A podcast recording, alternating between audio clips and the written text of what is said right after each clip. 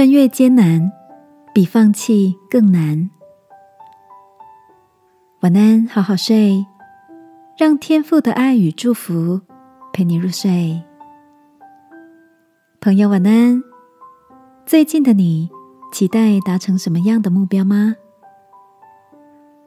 前天跟大哥一起晚餐，发现他的身形好像变瘦了。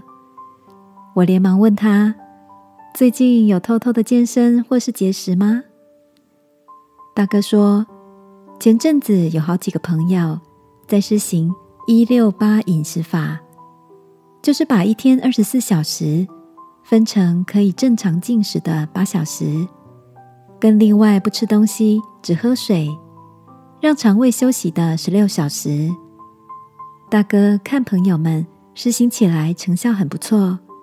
就跟着做了一阵子，刚开始减重效果蛮好的，到后来遇到了所谓的撞墙期，体重不减反增，就在几乎要放弃的时候，大嫂鼓励他再坚持下去，先不去管体重计上的数字。就这样实行了几个月后，有一天，大哥突然发现。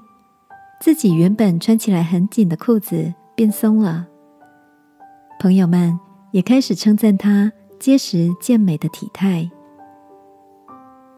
听到大哥的分享，我想起圣经里有句话说：“行善不可丧志，若不灰心，到了时候就要收成。”我们活在一个以立即见效为优先考量的时代。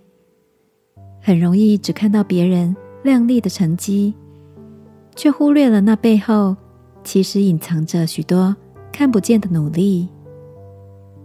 亲爱的，如果最近的你好像也掉进了艰难的泥沼，感觉努力毫无成效，让我们一起来向天父祈求信心跟智慧，使我们凭着他的恩典继续的持守。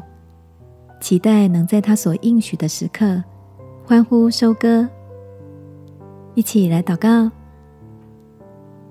亲爱的天父，我需要有坚持到底的信心，愿你帮助我，不灰心的，直到看见成就的时刻。祷告，奉耶稣基督的名，阿门。晚安，好好睡。祝福你的恒心努力，欢呼收割。耶稣爱你，我也爱你。